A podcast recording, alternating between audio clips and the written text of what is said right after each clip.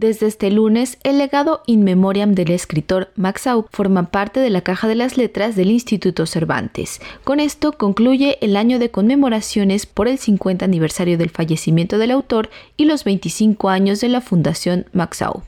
Los libros El laberinto mágico, Camposangre, Crímenes ejemplares, Vida y obra de Luis Álvarez Petreña, una copia del relato La verdadera historia de la muerte de Francisco Franco, un primer ejemplar de la revista Sala de Espera, un gran cartel de felicitaciones navideñas y una paleta donde pintó fueron depositados en la caja 901 por la nieta del autor Teresa Álvarez. Durante el acto, la también presidenta de la fundación recordó la admiración que su abuelo tuvo por Miguel de Cervantes. Creo que a mi abuelo le gustaría este acto por ser el instituto que lleva el nombre de su admirado Cervantes y por ser la institución que se ocupa de cuidar la lengua que él eligió como propia, que tanto quiso, cuidó y se esforzó en conocer y dominar. Gracias por tenerle presente con admiración, respeto y cariño. Gracias por este acto de justicia que es recordarle y más ahora que tanta falta nos hace hacerlo, recordarle. Por su parte, el director del instituto, Luis García Montero, expresó que Maxau fue un autor que quiso dar testimonio de la dignidad humana.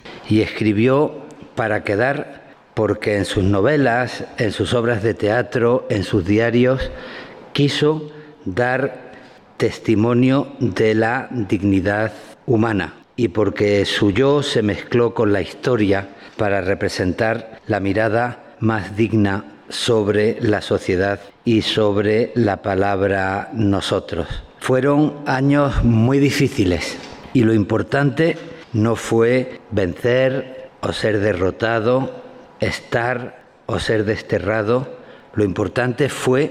dar testimonio de la dignidad humana con la que debe enfrentarse cualquier azar supo responder con la certeza al azar de la historia y desde luego representa esa manera de transmitir la memoria como parte del sentido de pertenencia porque con sus campos recibió la herencia de los episodios nacionales de Galdós para dejar abierto un camino por el que han seguido trabajando los escritores, los novelistas españoles hasta la actualidad. La escritora Marta Sanz, quien fungió como testigo de honor, consideró que la transición no fue del todo justa con el autor, por lo que reiteró que se está a tiempo de reparar estas pequeñas injusticias, estos pequeños olvidos y colocar en el gran lugar de la historia de la literatura de España a Max Para Radio Educación, Pani Gutiérrez.